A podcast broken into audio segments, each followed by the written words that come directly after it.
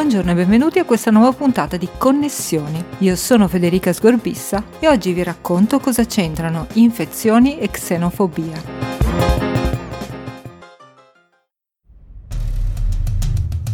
Si allarga l'epidemia di coronavirus nel mondo, preoccupano gli effetti sull'economia globale, crollano le borse e secondo alcuni analisti si rischia una crisi grave come quella del 2008. In Italia il virus colpisce duramente il turismo, annullato il 30% delle prenotazioni. Anche a Roma le farmacie sono state prese d'assalto alla ricerca di mascherine e di gel igienizzanti. In questi 3-4 giorni abbiamo una processione in farmacia, tantissimi. A Roma, fra l'altro, casi di emergenza non ce ne sono, però anche a Roma c'è questa eh, percezione di paura. Scaffali dei supermercati desolati, a mochina introvabile ovunque o a prezzi stellari online. Strade deserte, gente che aggredisce persone dall'aspetto anche solo vagamente orientale. E tante, tante mascherine. Cosa diavolo sta succedendo? Vi sembrerà una pazzia, ma quello che vedete forse è una risposta immunitaria comportamentale. Se non ne avete mai sentito parlare, sappiate che il sistema immunitario comportamentale è un po' una specie di medicina preventiva messa in atto dal cervello. Parole d'ordine, individuare ed agire. Il nostro sistema nervoso sarebbe infatti equipaggiato con dispositivi di rilevamento delle possibili fonti di contagio. In caso di allarme poi scatta un altro set di comportamenti, il cui effetto è minimizzare il rischio di infettarci ed ammalarci. When we talk about the behavioral immune system, we are talking about quando parliamo del sistema immunitario comportamentale, parliamo di tutte quelle emozioni, pensieri e comportamenti che le persone hanno e che servono ad affrontare o evitare le malattie infettive. Per esempio, comportamenti come allontanarsi da una fonte di infezione, oppure stare fermi in un luogo specifico e non disperdersi, cioè non spostarsi in località nuove, oppure anche comportamenti di cura, occuparsi dei malati. Those kinds of behaviors. Caretaking behavior, just the, the act of taking care of someone who's sick. Quello che avete appena sentito è lo psicologo evoluzionista Cory Fincher. Il nome sistema immunitario comportamentale è stato coniato poco più di un decennio fa da Michael Schaller, professore di psicologia dell'Università della British Columbia, proprio per indicare nel loro complesso questi meccanismi psicologici di individuazione delle possibili fonti di contagio e le risposte comportamentali. La cosa più affascinante di tutto questo è forse che molto prima di Pasteur e del dottor Semmelweis, nell'essere umano è sempre esistita una sorta di conoscenza procedurale inconscia sul contagio, plasmata da meccanismi evolutivi che hanno rinforzato alcuni tratti e comportamenti che riducono la probabilità di contrarre una malattia infettiva. Nel corso della storia poi questo set di funzioni e comportamenti è stato anche reso più complesso e più caotico per certi versi da altri meccanismi di selezione e trasmissione culturale. Corey Fincher, insieme a Randy Thornhill, professore dell'Università del New Mexico, ha elaborato la cosiddetta Parasite Stress Theory of Sociality. So a lot of people's il comportamento sociale di molte persone, il modo in cui interagiscono con gli altri, è plasmato dalla minaccia dei parassiti, modulato dalle malattie infettive presenti nell'ambiente. Nella nostra teoria sosteniamo che molte delle differenze nel comportamento sociale possono essere spiegate dai diversi livelli di stress legato ai parassiti che ci troviamo ad affrontare.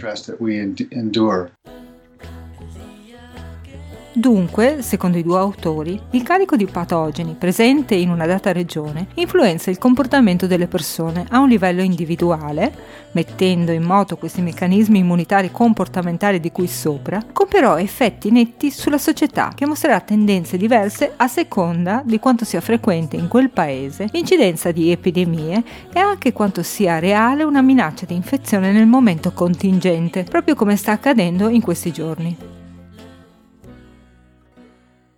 People in um, areas of the world that have a lot of infectious diseases. Gli individui che vivono in aree del mondo dove ci sono molte malattie infettive, come per esempio le aree tropicali, che hanno a che fare con la malaria, tendono a focalizzarsi maggiormente sul proprio gruppo, tendono ad essere maggiormente conservatori nel loro comportamento, tendono a essere più xenofobi, cioè a evitare gli outsider. Come ci si allontana dai tropici, si vede che i problemi legati alle malattie infettive man mano diminuiscono. Il carico totale di malattie infettive è minore e si vede che le persone traggono vantaggio da questo fatto, aprendo maggiormente le loro reti sociali.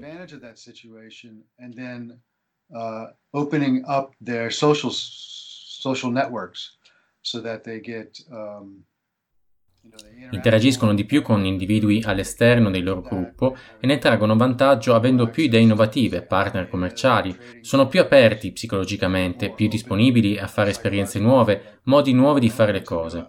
Questo è possibile solo quando il carico di patogeni e lo stress collegato sono bassi. they're only able to do that in these situations where the infectious diseases are lower. So the, the, the, the stress of infectious diseases is lower in the environment.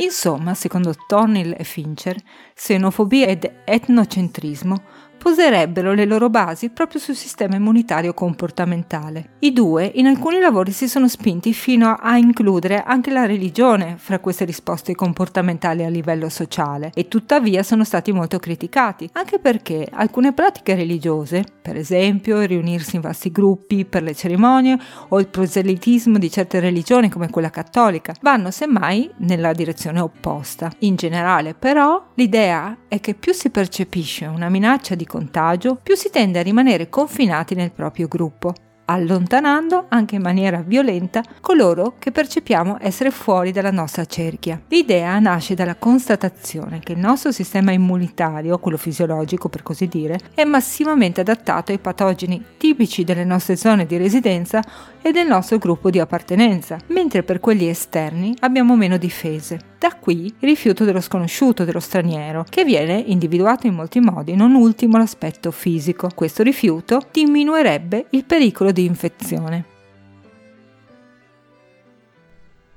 Well, I think to, uh, to begin, I wouldn't, I wouldn't separate those two.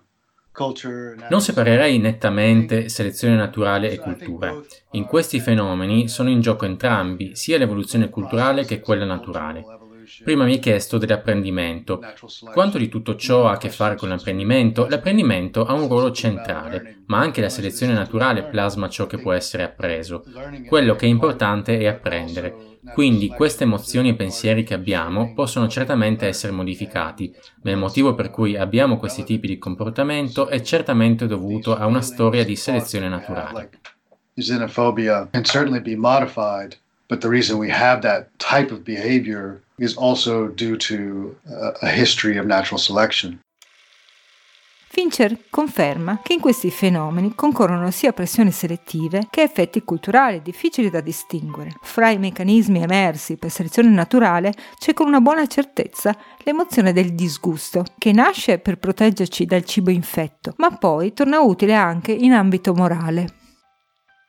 Emotions like disgust, emotions are a component of the behavioral immune system. So disgust is an important emotion to help le emozioni come il disgusto sono una componente del sistema immunitario comportamentale. Il disgusto è un'emozione importante per evitare le malattie infettive e può essere diretto anche verso le persone. Quindi sì, il disgusto ha un ruolo centrale nell'evitamento dei patogeni aiuta a dirigere correttamente il comportamento, il comportamento di evitamento è associato a queste emozioni di disgusto. C'è molta ricerca su quale sia stata la funzione per cui il disgusto è emerso attraverso la selezione naturale e su come sia cambiato. evidence that says it was mostly about avoiding food, diseased food.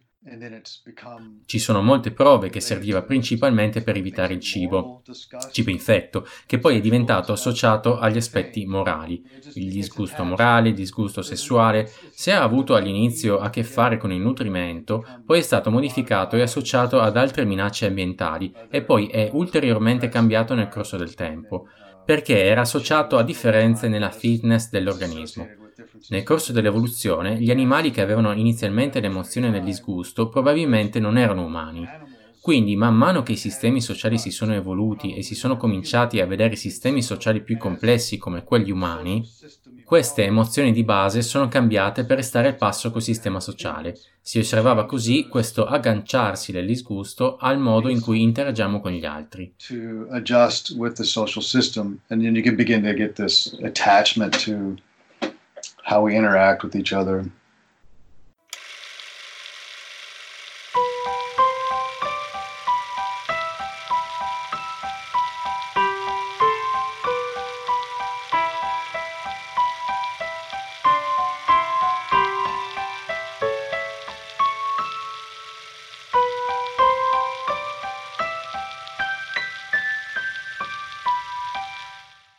Se in ultima analisi certi nostri comportamenti di chiusura ed evitamento dello straniero hanno una base evolutiva, giustificata dall'evitamento delle fonti di contagio, cosa succede in un mondo che come il nostro è mutato radicalmente e in tempi troppo rapidi per generare un aggiustamento dei nostri geni? Non è che rischiamo di trovarci in quello che i biologi evoluzionisti chiamano mismatch evolutivo? Si parla di mismatch evolutivo quando un tratto emerso per pressioni selettive si trova a non essere più adattivo per via di un rapido cambiamento nell'ambiente. Un esempio classico è la nostra spiccata preferenza per i cibi dolci, che possiamo ingurgitare anche quando siamo ben sazi. Questa fame di dolci, in tempi antichi, quando il cibo era normalmente scarso e disponibile non in maniera regolare, questa fame di dolci aumentava la fitness dell'individuo. Ma oggi nella nostra società opulenta aumenta radicalmente il rischio di obesità e di malattie ad esso collegate.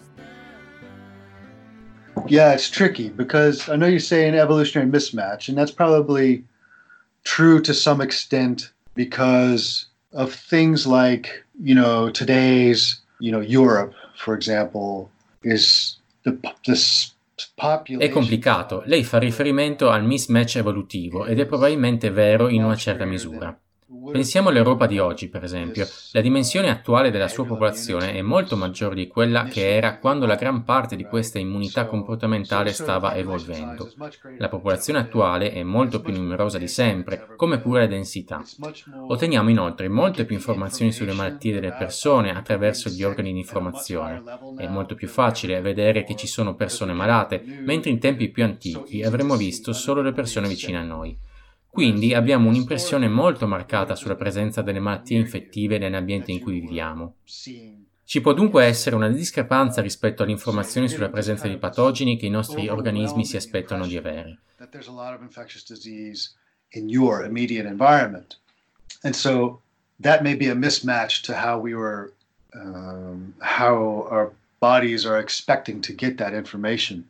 Oh, at the same time, però è vero che anche qui c'è la psicologia al lavoro che sta riconoscendo che in effetti c'è una minaccia di infezione e che le persone potrebbero dover cambiare i loro comportamenti per evitare di ammalarsi, raccogliere loro stessi l'infezione e poi passarla ad altri.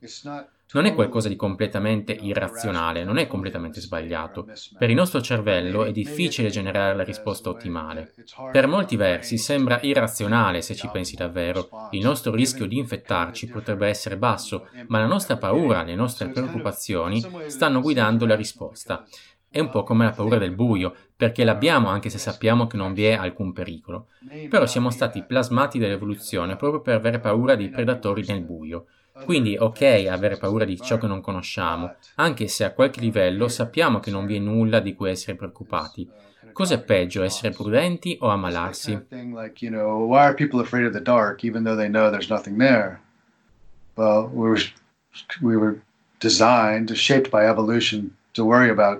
Predators in the dark, the things that you can't see. So it's still okay and it's rational to be frightened by the by the unknown, uh, even though you know at some level that there's nothing to worry about. What's worse, being being cautious or being sick?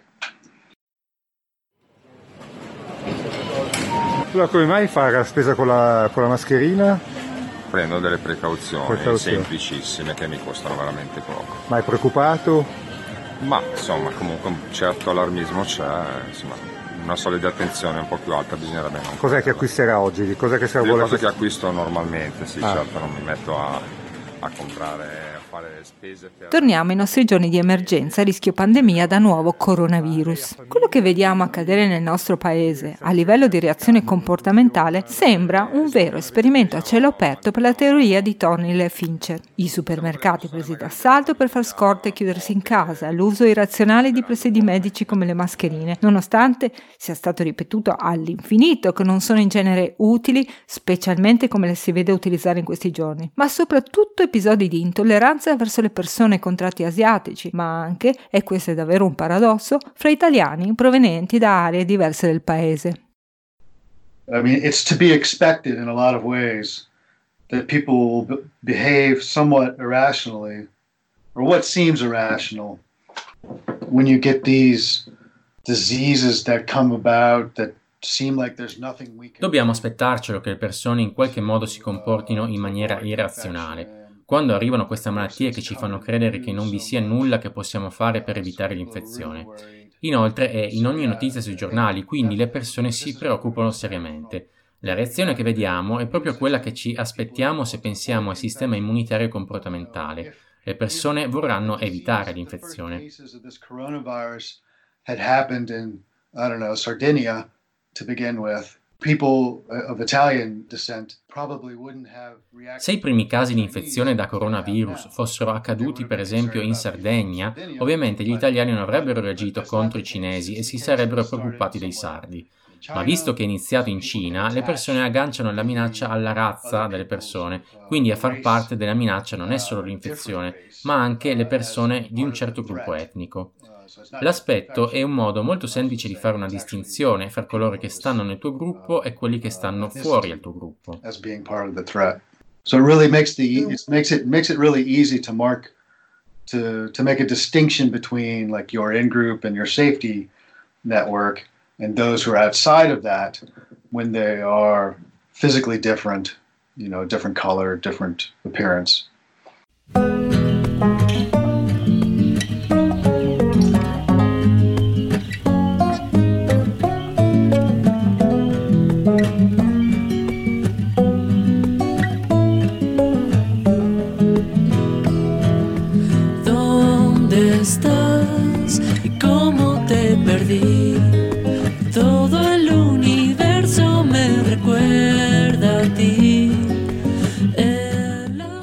Knowledge is power, sapere e potere. Può la conoscenza di questi meccanismi legati allo stress da patogeni offrire indicazioni per gestire meglio le emergenze?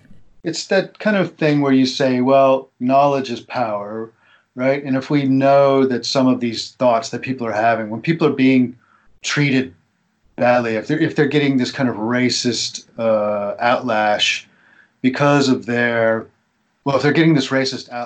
è proprio quella situazione in cui dici sapere e potere. Questi pensieri che abbiamo, queste persone che vengono trattate in maniera razzista per il loro aspetto come conseguenza della paura delle infezioni, mi chiedo, queste persone cercheranno aiuto sanitario se poi sviluppano un'infezione? Quello che succede non rischia di fermarli da richiedere assistenza?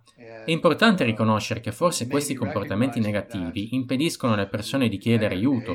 Questa conoscenza può migliorare la situazione complessiva.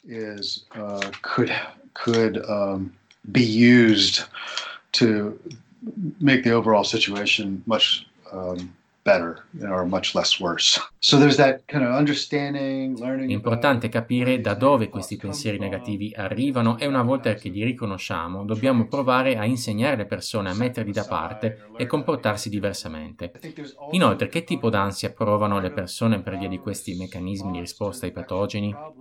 Non è forse anche che queste persone abbiano bisogno di aiuto? Chi si comporta irrazionalmente ha bisogno di assistenza per ridurre gli stati d'ansia. Come facciamo ad arrivare a questi individui e insegnare loro ad affrontare la realtà della situazione? uh, and how do we kind of reach out and train them um, to help them learn kind of the reality of the situation what what the level of the threat actually is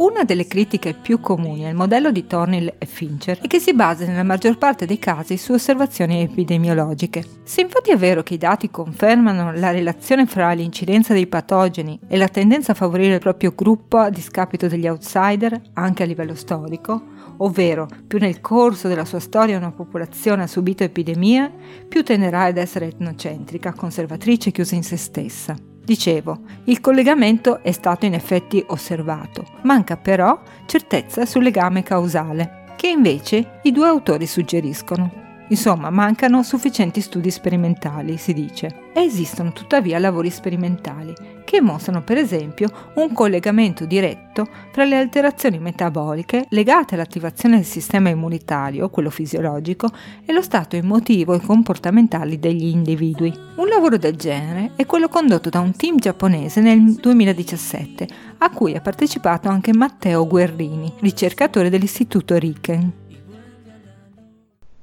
Noi abbiamo osservato che il profilo metabolico rilevabile nel siero di questi animali era perturbato. Eh, abbiamo osservato gli aminoacidi e con nostra sorpresa erano tutti, o comunque in gran parte, erano fortemente eh, diminuiti. In realtà eh, anche variazioni abbastanza sottili dei livelli di aminoacidi hanno un effetto abbastanza dirompente sul, uh, sulla fisiologia di diversi uh, sistemi. In particolare noi ci siamo concentrati sul sistema nervoso perché eravamo interessati a questo fin dall'inizio e perché alcuni aminoacidi sono precursori di neurotrasmettitori. E siccome il triptofano e la tirosina erano diminuiti, in realtà anche il glutammato, eh, erano diminuiti nel siero, abbiamo pensato che questo potesse limitare la sintesi di serotonina, dopamina e magari l'abbondanza di glutamato nel cervello. Quindi abbiamo poi cercato di eh, analizzare il cervello di questi animali. Come previsto, abbiamo trovato, almeno in parte, che le quantità di serotonina e di dopamina nel cervello di questi animali erano diminuite in maniera uh, uniforme. I neurotrasmettitori erano presenti prevalentemente nelle stesse zone, negli stessi nuclei eh, cerebrali in cui sono presenti in animali normali, ma le quantità erano fortemente diminuite. Avendo trovato una diminuzione dei neurotrasmettitori, abbiamo pensato di testare comportamento per avere dati funzionali e perché eh, i farmaci, ad esempio, che alterano il comportamento, che sono usati per curare la depressione negli esseri umani, nelle persone, eh, ripristinano il livello dei neurotrasmettitori.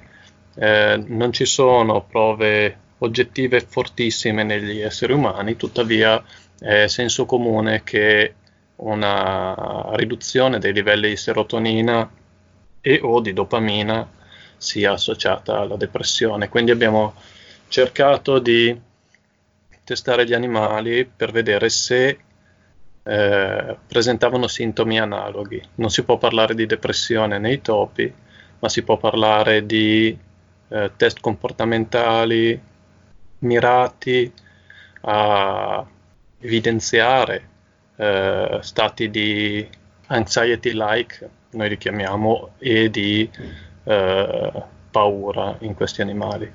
Un test che abbiamo utilizzato è il test di fear conditioning, in cui i topi vengono sottoposti a un leggero uh, scossa elettrica sotto le piante dei piedi, vengono posti in una gabbia e in, dopo che i topi si sono abituati all'ambiente viene fatto loro percepire uno stimolo, un suono a cui immediatamente segue questa scossa elettrica, quindi i topi imparano ad avere paura del suono.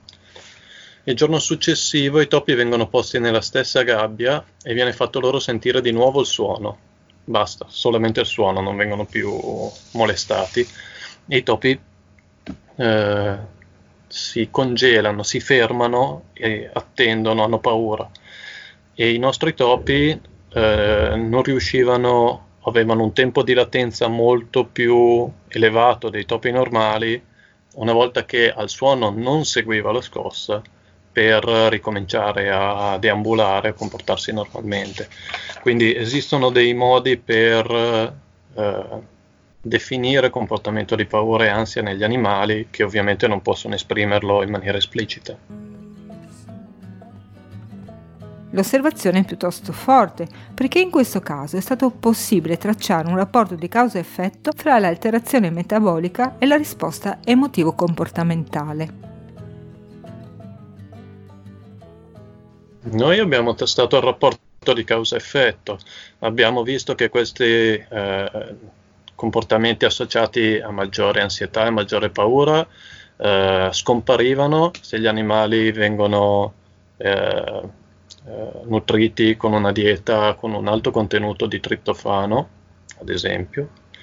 Eh, gli stessi comportamenti scompaiono se gli animali vengono trattati con la fluoxetina o che, col Prozac sostanzialmente. E, quindi elevando artificialmente i livelli di neurotrasmettitori. Quindi il rapporto di causa-effetto tra i neurotrasmettitori e la sindrome metabolica eh, è stato testato e dimostrato. Le alterazioni comportamentali, come quelle osservate da Guerrini e colleghi, sono un mero epifenomeno legato in maniera, per così dire, meccanica alle alterazioni metaboliche oppure hanno una funzione evolutiva che migliora cioè le chance di sopravvivenza? Noi possiamo affermare che i comportamenti sono stati selezionati in quanto vantaggiosi.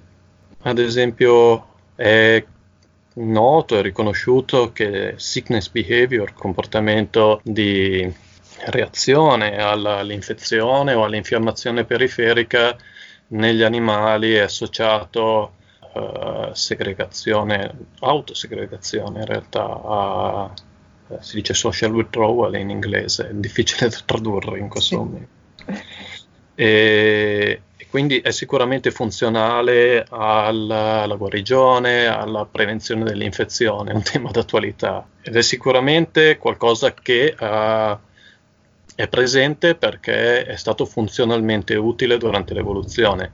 Se gli animali che una volta, eh, mettiamo, se un topo in una popolazione di topi contagiato da un virus tendenzialmente tende a stare con i propri simili, la popolazione è più esposta al propagarsi delle infezioni e eh, durante il corso dell'evoluzione verrà selezionato l'individuo che ha il comportamento opposto. Quindi quello che noi ci possiamo dire da un punto di vista teleologico è che magari eh, non possiamo affermare che questo comportamento abbia una finalità, ma che questo comportamento evo- emerso casualmente è stato selezionato durante il corso dell'evoluzione. Sì, questi ragionamenti hanno chiaramente, ah, li abbiamo fatti un sacco di volte, sono stati eh, pane quotidiano que- degli anni durante questa ricerca. Quale tipo di utilità per l'essere umano hanno studi come questo di Guerrini? Il ricercatore ci spiega che c'entra la depressione e certi farmaci, ovvero gli immunosoppressori utilizzati nelle terapie contro i tumori. Nello stesso periodo in cui il lavoro era in preparazione, il professore Honjo ha vinto il premio Nobel per la scoperta del farmaco anti-PD1 che è diventato famoso e ha, è diventato di grande attualità questo tema, ma già da prima noi avevamo indicazione i medici che somministravano questi farmaci durante i clinical trial, ci avevano detto che c'erano problemi di depressione. Noi poi abbiamo testato se questi erano, eh, coesistevano con alterazioni metaboliche. La cosa sorprendente è che il fenotipo che noi vedevamo negli animali è effettivamente presente anche nei pazienti che hanno una terapia di immunosoppressione contro eh, alcuni tipi di tumore e effettivamente hanno alterazioni metaboliche e alterazioni comportamentali che ricordano eh, abbastanza da vicino quelle dei nostri animali. Quindi sì, questa è un'area di studio che è attualmente in progress e noi abbiamo proposto già nella discussione del nostro lavoro che una terapia di supporto per i pazienti eh, che stanno eh, ricevendo immunoterapia contro i tumori fosse necessaria e eh, continuiamo su questa linea. Insomma.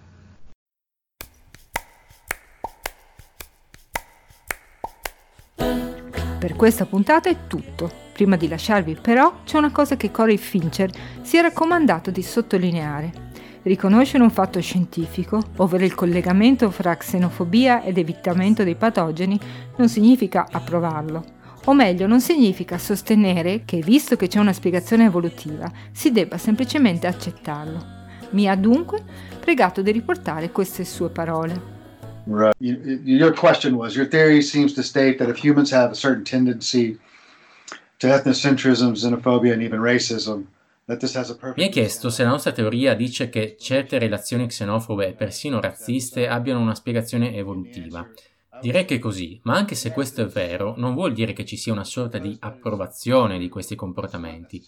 Non stiamo dicendo, ok, magari questi comportamenti danno una protezione e possono essere adattivi, ma non stiamo incoraggiando il razzismo. Il razzismo ha costi altissimi, non abbiamo mai appoggiato tutto questo, quasi nessuno lo fa, ma è un tipo di comportamento naturale. Inoltre, come ho spiegato, il razzismo potrebbe spingere le persone a non chiedere aiuto, rendendo le epidemie ancora peggiori. Quindi resta importante riconoscere la realtà di ciò che sta succedendo. Right. Racism might be preventing people from getting help, which could actually make the whole disease even worse. Uh, so we just have to kind of recognize the the reality of all of what's going on.